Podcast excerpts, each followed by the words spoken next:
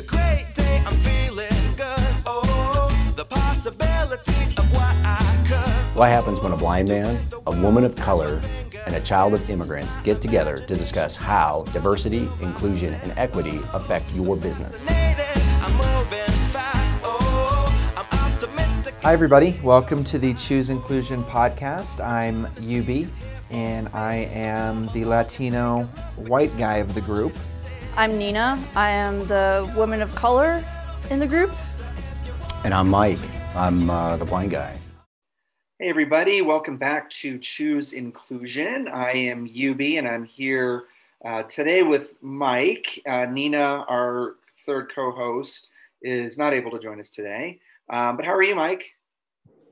Doing fantastic, Ubaldo. Super excited for our uh, very, uh, very accomplished uh, inclusion guest today. So uh, uh, excited to talk to everybody. Totally agree. Yes, and and on that note, uh, I'd love to introduce everybody to Monica Diaz, uh, who is an author who wrote From Intent to Impact: The Five Dualities of Diversity and Inclusion.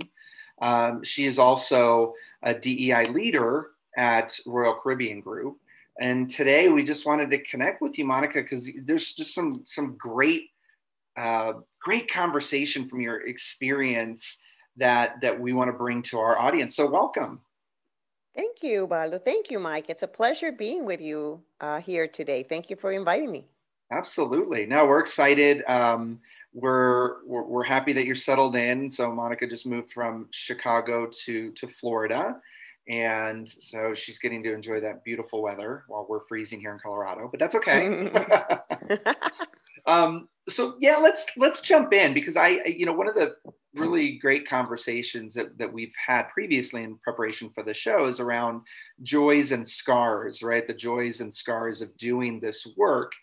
Can you talk a little bit about that and, and how you ended up writing the book and, and doing kind of going out on your own and doing this work? Oh, absolutely. Well, thank thank you again. Uh, it's it's always interesting to speak about what makes us feel happy about the work we do every day. And we encourage our our colleagues, our children to work on where on an area that you are passionate about. Um, and that absolutely is what I think describes the joys that you just referenced in working on diversity and inclusion. It's it's joyful, uh, and I have experienced the joy of working uh, on diversity and inclusion as part of my day job because it brings me the opportunity to learn about people constantly about things that I never thought before that I would need to learn or would have the opportunity to learn. How are we? How are we similar? How are we different? What makes people uh, come up with the decisions that they make based on their experiences, their backgrounds, their family environments, their upbringing?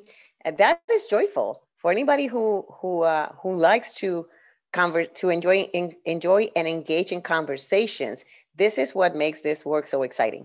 Every single day is the massive amount of learning that you can have uh, just by interacting with each other. So I, I, I would put that on the joys uh, category of this work but it also comes with with some scars um, i I typically joke about, hey, I work on this space for quite a while and I do have the scars to prove it. That means that it is not necessarily easy, right? If we, uh, when we speak with people, when we interact with people, we know that that can create conflict in many occasions. That can create tremendous differences of opinions, of perspectives, and uh, and strong values associated to them based on everybody's uh, own perspective. It is not easy to drive uh, changes and evolution in cultures, company cultures, which is the environment that I have worked on, to try to create uh, spaces where people listen more to each other. So people hold their opinions a little bit more softly, a little bit more gently, so they have the opportunity to uh, listen and learn as much as they have opinions and uh, they express their perspectives. Um, so there are scars when we uh, find that our perspective is not listened to or when we're trying to drive change and maybe there's not necessarily the opportunity to to create it as fast as we want to. There's a great need for this work, right? Uh, we see a tremendous uh, polarization in the work environment, in the society, in the world. And, and that creates those times when we might think that we're taking three steps ahead and trying to engage with people who think differently and, and, and create more inclusive work environments. But sometimes we feel that we're taking two or three steps back. Um, it requires a lot of resilience. Uh, not always, we, we don't get things like, uh, like the way we think they should go all the time. And that is the opportunity that we have to uh, use those scars to, to really create that resilience. It's like we have to develop a little bit of a thick skin in order to, to make sure that we continue moving forward on this space. I uh, I I love listening um, uh, to you talk about this because it really does come with uh, you know quite a bit of experience with some really notable brands that you've worked with um, throughout your career, Monica. And I I uh, and your and your book is kind of based on this journey of yours within this mm-hmm. space. And I'd I'd love for you to talk about uh, you know, maybe some um, early, you know, early additions. You know, again, when we're talking about from joys to scars, like you, you know, we we've we've figured out through experience, you know, what what what's worked, what what hasn't worked so well, and then how do you iterate upon that to maybe um, get it to work uh, again maybe better in another with another opportunity. Can you give some examples of of that journey exactly of you know how do you get you know some tactical technical ways um, uh, for teams to improve uh, with their initiatives? Can, can you give us some of those um, those tidbits? Sure, absolutely.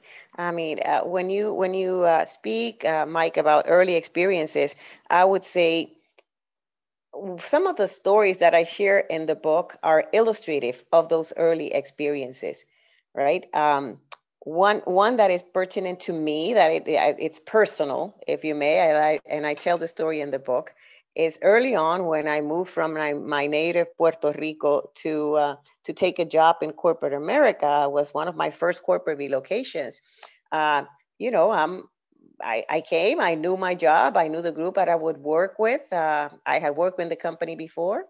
And I thought, okay, there's no problem. Um, I'm bilingual. I, I know what I need to do. What I completely underestimated was how I would be perceived, uh, how others would see me as different when I did not see myself as different from them. And that was an early experience that related to a lot of things about me it related to my accent uh, when I didn't really realize that I had an accent. Um, it related to the way I, the colors I wear for the office. It related to the energy I put when I speak um, and the movement of my hands. And I typically speak about those that uh, were became distractions for the message that I wanted to convey when I was in a meeting. And it they were never distractions before when I was in groups that were more similar to me. Um, so those were some of the early learnings on how to adapt. How much do I wanted to adapt to really fit into my work environment versus how much I wanted to disrupt to transform my work environment. Because what I started learning and observing along the way is that this was not only happening to me, this was happening to people who came from other parts of the world. This was happening to people who may not necessarily be the loudest voices in a room. Uh, I was coming from a sales organization, and a sales organization has a little bit of a flair of people who are uh, very extroverted, who speak loudly, uh, who can speak all at the same time. That was not the experience of people who are more introverted. So again, this was happening to many people for different things, cultural reasons, personality reasons, style reasons. And those were some of the early examples that I captured about how challenging it could become to be a minority. And I'm not only talking demographically, minority amongst a majority of people in which you don't necessarily feel that you have a chance to express your perspective or show your value, show your worth.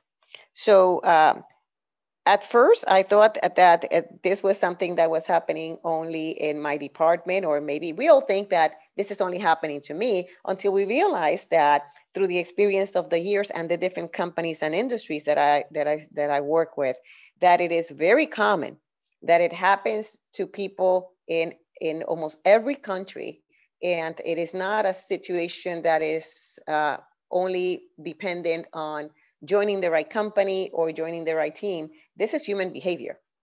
So, uh, uh, so the common denominator that I found in working in diversity and inclusion is that we all have the opportunity to learn more from each other and to be open to the perspectives of each other. Um, there are businesses that do better than others or organizations that do better than others on that. So there's an opportunity to improve and learn from each other. But what I've what I also have learned and hold dear to my heart in terms of how do you create that change and evolution to be more open to human differences and inclusive of others is that people don't get convinced to do this just because a corporation or an organization mandates it. Uh, people get convinced to change for their own reasons, not any other people's reasons. One of the common practices that I that I have you know uh, experience and i wrote about it in my book as well. It's like we typically talk about what is the business case to work on diversity and inclusion. And that is important. That is tremendously important to show the value of why we talk about these things in the work environment. But that logic does not necessarily convince everybody right?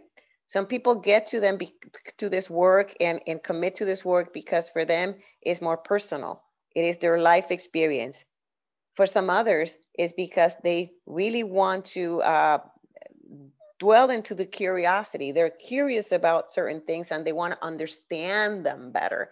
Uh, so their motivation to uh, be inclined to talk about this topic or engage in, in, in practices that are more diverse and inclusive are going to be very different for different people. And, and a message about why we do this is not the same for everybody. So um, when we explain or try to engage people to take action and uh, in, in this area we, we need to we need to know and it's better to understand where they're coming from what would really motivate them to do so. Wow that, yeah that's that's a great point you know because i think uh, a, a, lot of people um, you know we, we hear of a lot of people who sort of get asked or told to do this work within corporations because of who they are. Um, and but but you know I, I, we I guess we don't really hone in on the the intentions of that that person. You know I think um, you talk about ethnic labels and things like that, right? Like some people are because of who they are and because of their background are asked to, to do this work within their company. Um, but but there's uh, you know there there might not be a discussion as to well, does that, you know, why does, what are the intentions of that person, right? Do they actually want to do this work? I think that's mm-hmm. a fascinating part of the conversation I hadn't thought about um, within this because we talk a lot about the, the leadership of an organization and are they all on the same page as to why they think diversity and inclusion are important for their company? Um, but but yeah, this this this uh, discussion of intention at that level of those people actually doing the work is uh, really fascinating. Well, and you know, part of what what I, I find uh, also, uh, UB, is the fact that when we think about this space uh, as as practitioners, as people who work on this area, um, there are a lot of people who work because work on on on this area because they're passionate. To your point, right? But there is understanding how to move an organization, how to evolve, uh, help people evolve their mindset, that requires certain level of, of practice and skill as we're as as as well. And in the in this time in which we're, you know, like uh, diversity and inclusion has also become once again prominent, once again uh, very much the, the talk and the high commodity that organizations want to have, um, that has been cyclical. That has been cyclical. It's not like that all the time. And we know there's different uh, organizational, social, um, and even political forces that drive why all of a sudden we're talking more about D&I than than before. Um, so there there is an opportunity to really move the needle and start evolving on this space based on the passion that we bring, but also the skill that is needed. And the risk that we take is that we we think sometimes that the passion is enough to drive the function. Uh, so there's many, so that drives to many attempts to to create change, but that doesn't get fruition. That doesn't get to the outcomes that organizations want to have. And there's a lot of frustration when it's like, okay, we brought people, we did this, uh, we brought the ERGs, we brought people to give us their perspective, and then really not much happened. Well, of course, because if we're treating it as an initiative, as something that is just the flavor of the month or the flavor of the year, they're not, we're not really committing to the organizational change and the business outcomes that we all seek to have. So it does require that level of commitment and also uh, competency and skill. Passion is absolutely necessary, but I, I typically say is the ticket for entry. You start with your passion, but you have to have the skill set on how to do this work so it can really, you can really reap the benefits of what a more diverse and inclusive workplace can bring. I love that. I love that. I do. I do too. I, I, that is absolutely that. That would be considered a mic drop right there, Monica. I love that. um, Agreed. I love that. So, but I'm, I'm. Uh, so your book is filled with. Um, you're, you're a storyteller, um, and your. I mean, you, you speak of diversity, equity, inclusion from a lens of storytelling, and I, if you were to pick, you know, a story one of your favorite stories that just kind of stick with you? And again, you got a book full of them, but what's one of your favorite stories that you can share with our audience today? Hmm, that's a tough one uh, to choose a favorite. Um, I would say there's one that is quite memorable to me uh, because it was a little bit of taking a risk in an environment that I was not familiar with. And it's the story about the African head wrap. Um, there's a lot of uh, conversation, particularly after the death of George Floyd, about how do we uh, counter racial injustice? How do we, uh, you know, like take some action? Uh, some people have taken a stand uh, on on just being curious about this topic or talking about this topic when maybe they didn't do so before. But uh, but the, the story that I relayed about the African head wrap was about the activation of that curiosity in the work environment. And I tell the story about going to, uh, so I was new in a company that I was working at, and I was meeting with some members of the, you know, diverse communities, uh, including leaders of our employee resource groups. And I took a trip to one of our facilities. I met with the leaders of all uh, the employee resource groups there, including the leaders of the African American uh, ERG. And one of those leaders was a young uh, woman, and uh, I think she was working in finance, that was wearing a beautiful and brightful, bright colored uh, uh, African head wrap. And you know, she went into the meeting. We were all sitting there, and uh, we doing we're doing some introductions. and you know, I felt compelled to ask her. I had met her via email before, but this was the first time that I was seeing her in person. And uh, after she introduced herself in the typical way, uh, you know, like your name, you know, like your department, how long have you been in the company? And we established some casual conversation. I, I had to ask her, well, I, I, and I told her I'd been admiring uh, your beautiful head wrap. And it was, it was, I was honest. I was like, it was beautiful. It was bright and help. I, I wonder if, if, if you could help me understand what it means uh, what significance it has for you.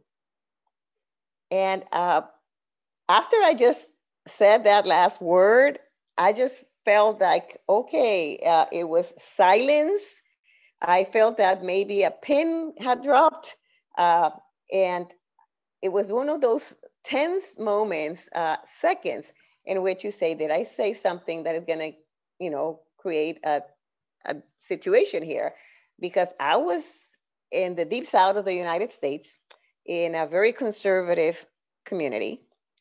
And uh, clearly, there were not too many people who looked like the lady who was uh, in front of me, much less that were wearing uh, the, the, the, the, African headwear. Um, but she smiled at that, and, and everybody you could see, the rest of the people were a bit stunned, uh, but she smiled. And she said, Well, I'm so glad that you ask.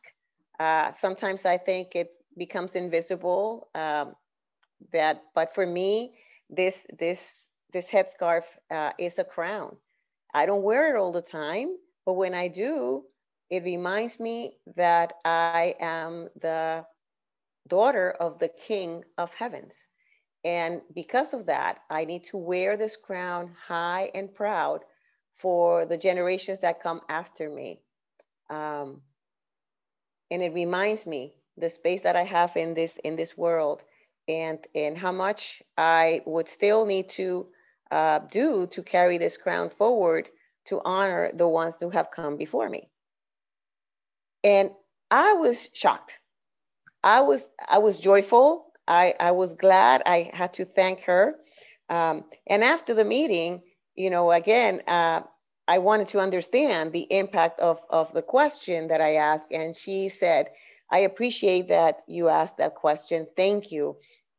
Sometimes I think that when people don't ask, I wonder if it's just because I, it's invisible to them or if they're just fearful to ask what it means to me. Uh, and some people acknowledge that they didn't know how to ask about it. They were curious too, but they didn't know how to ask about it. So again, those are some of the the experience and the stories that really tell about tell us about when you start with genuine curiosity, add respect to it, not judgment, yeah. and and seek to understand something. We can open a whole great area of opportunity to learn about each other uh, on a deeper level, uh, from a deeper meaning of who we are and what we value. Yeah, one simple question is all it takes, and and to open up to your point, like a whole new world of, of understanding. Mm-hmm. I just, oh, I think that's fascinating. Um, well, thank you for sharing that, and I I think to you know for the last couple minutes, I what I'd love to talk about it, from the book are you know the dualities of diversity and mm-hmm. inclusion kind of at a high level right? I want you know we want people to walk away with something tactical to think about. Sure. Um, and so so what are the dualities? And then i you know the last thing i wanted to talk about too were that that concept of team speeders that mm-hmm. you talk about as it relates to one of the projects you from the book sure absolutely so uh, the dualities uh, are something that just uh, be, became a, a model if you may after I started summarizing the notes of the aha moments that I have been uh, collecting uh, over at least eight years. So it's not that all of a sudden I started thinking, oh, this is something that sounds nice and sassy. It was just uh, it was just a creation coming out of experiences. And what I gathered is that uh, from my experience working on this area, there are at least five things that sound and look like they are opposites, but they really are not. And uh, in the work of diversity and inclusion, the first duality that that I that I articulated was the uh, duality of connecting and learning. Uh, we connect with people based on our similarities, right? Uh, and okay, so where are you from? What school you went to? What is your favorite team? That's the way we establish connections in a very natural and organic way and that is that makes us feel good so it gives us something that uh, you know like feeds our identity and our joy of of of of, uh, of finding similarities with somebody else. And that is important and that is healthy. That is what ergs do in companies. They try to connect people based on their similarities uh, so so they create greater engagement. So there is a space for it.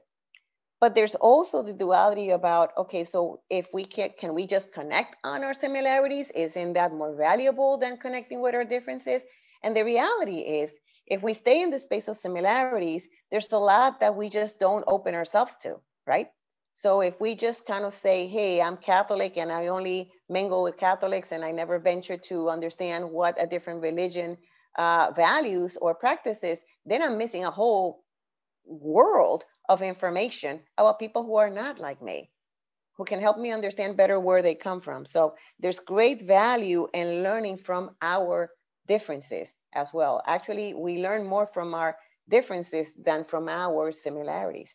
So that is the first duality because it's it has not been once or twice only it has been plenty of times in which there's a discussion in organizations about why do we need to focus on our differences can we just connect on our similarities so so it's so that's what that duality intends to uh, address and that's why i thought it was important to start with that one in the book. So that's that's duality number one. The second one is is think and know. And and i i wrote about it because in many instances people uh, were asking in organizations how should we do this?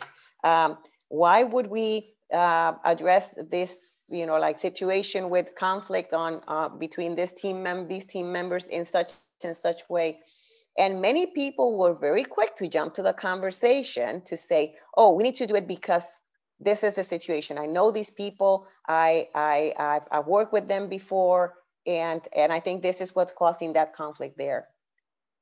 Hmm. And many times people were really not talking about what they know, they were talking about what they thought was the reality, but not necessarily well founded or explored. So I found that in many instances, you know, it would be great if we all based our decisions based on on information that is corroborated. But many times when we talk about teams and when we talk about talent, when we're trying to manage the talent within an organization, we are starting to make uh, statements and make decisions based on what we think but not on what we really know. And there's a big difference in if you start looking at the data points that we all can gather to get more certainty in terms of the decisions that we make. And that is the big difference between what I think and what I know. And I've, I've started to practice that language when people ask me, what should we do? Uh, what is the reality that is happening there? Well, I, I started saying, well, this is what I think but this is what I know. So I was able to distinguish what, what I was giving an opinion versus what I was stating an element that had been confirmed or corroborated. That's an important distinction when we're trying to make decisions that impact other people. So that's the duality number two. And I have plenty of examples of how that plays out in the corporate world in my book. The, the third duality is about pain and possibility and it is what we were talking about before ub it is about what what is the motivation that people have to do the things that they do. Some people get for example to work on diversity and inclusion because they want to mitigate the pain for the organization. Maybe they don't want to hear that people are disengaged or disenfranchised. They don't want to hear that people are, are feeling uh, conflict. And and and that is the motivation to work on diversity and inclusion. They want to mitigate certain level of pain but there's other people, other leaders that are motivated more for the possibilities. They are motivated by saying, but you know what, aside from trying to uh, listen to employees because we just came out of the social pain of the George Floyd uh, killing, imagine if we could just create an environment uh, in which we're more inclusive all the time, in which we listen to people who come from different countries, who have different perspectives, introverts and extroverts, so that is a world of possibilities. That's the different motivation. And the way in which we can more successfully engage and create change in an organization starts with understanding are the leaders coming from a pain mitigation point or a possibility creation standpoint? And I had not heard this language. I had not used this language before in, you know, I started just articulating what this really meant in the organization. So that's that's the uh, that's the third duality, and and I give um, many examples in the book on how you work on those. The fourth one is about risk and investment, and it came to me kind of as an aha moment, as I said, when I started hearing uh, people in talent review sessions and succession planning sessions, and uh, when they were trying to determine who to give a stretch assignment to, uh, and just to people who were saying, leaders were saying well, you know what? Uh, are, are we willing to take a risk with this person? And I was curious because many times when I heard the word risk utilized when uh, deciding if we were going to give an opportunity to somebody, it, it, it they were not talking about people who were like them. They were not talking about people with whom they had many similarities. They were talking about people who were different than them. Different, call it from a different department, from a different company, uh, from a different culture, different than them. It was perceived as a, ri- a risk. Sometimes that risk was perceived when people were talking about giving an opportunity of a leadership role in a technology organization to a woman because it is typically more uh, there's a greater presence of men in technology areas still to this day so i was wondering why we were just categorizing it as a risk when it was about people who were different than the person who was speaking. So uh, so one of the things that i found that it was very important and and and and and shifted in people's minds is when we started talking about the investment in people. It's not about a risk. That almost starts with a deficit mentality that something is missing, therefore you're taking a risk, versus where you start with the mentality of, a, of an investor. And I make an analogy about financial investments. Think as an investor in talent. If I'm investing in my talent portfolio, then I'm not that concerned with the risk. It comes with the territory, but I think more about what am I going to do to increment, to, to get a, a higher return on investment uh, on my talent. It's a different mentality than just thinking about that you're going to give somebody a chance or a, or a promotion because you're going to think about it as a risk. Oh, that's it's huge. A different that's, mentality. That's a big one. I, I love that one specifically because also language matters. And to your point, yeah, I've heard leaders say, well, we decided to take the risk on, mm-hmm. you know, less qualified, underrepresented groups of people and you're i mean that it that that's a huge wow that you know it's very dehumanizing it is. And and in many instances what i think is people are not necessarily taking a risk because people others are less qualified. Uh, i don't think right. business leaders will make such a bad decision.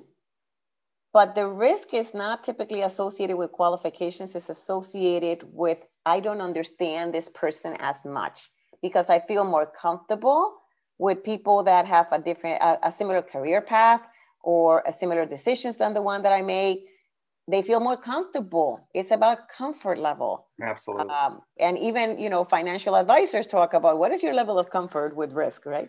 right. So, so we're just borrowing language from from an area that we we know we can know quite well. Yeah. So, and the last one is perform and innovate. That's duality number five and it is about that uh, that conversation that happens when people say well but this thing about working with differences you know people have a different opinions it's going to take me longer to make decisions and i need to perform. And i need to you know like uh, uh we need to reduce the cycle time or we need to just act faster. Everybody wants to work, uh, work fast and in a nimble way but that is not in, in, in conflict with innovation. Innovation does require time but does require more like you have a balance between what you can produce very fast, which is performance, and what is the space that you can create to really innovate, which might take a little bit more time to balance and understand and listen to those different perspectives, but it actually catapults you to what many companies want to do, which is not only perform, perform in a short cycle time, but it's also to create the differentiation that will make them leaders in their industry. And there is a fine balance on that when you're talking about people having different perspectives and how quickly can you get them to perform. So that's duality number five.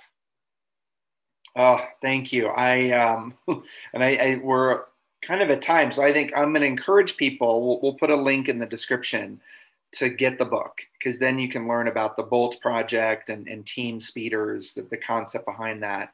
Um, you know, but but the dualities to me is such a, an important piece to organizing you know kind of your your approach right as, as an individual and as an organization around this this work. I think it's just such an amazing um, thing to think about. So thank you for that monica.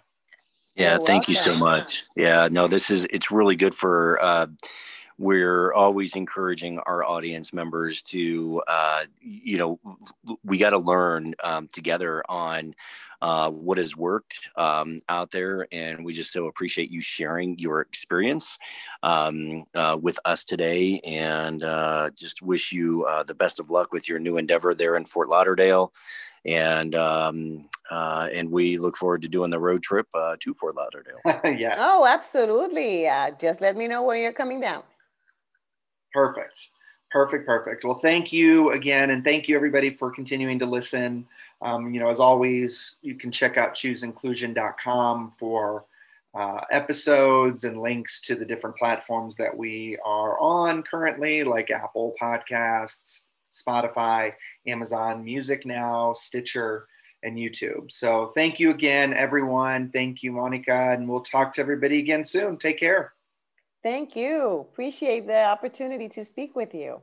Thanks, everybody. Thanks for listening to the Choose Inclusion podcast. Make sure to subscribe to us on Apple Podcasts and Spotify. And you can see closed captioning for this podcast on our YouTube channel. You can find us online on our website, chooseinclusion.com, and contact us on Twitter at chooseinclusion.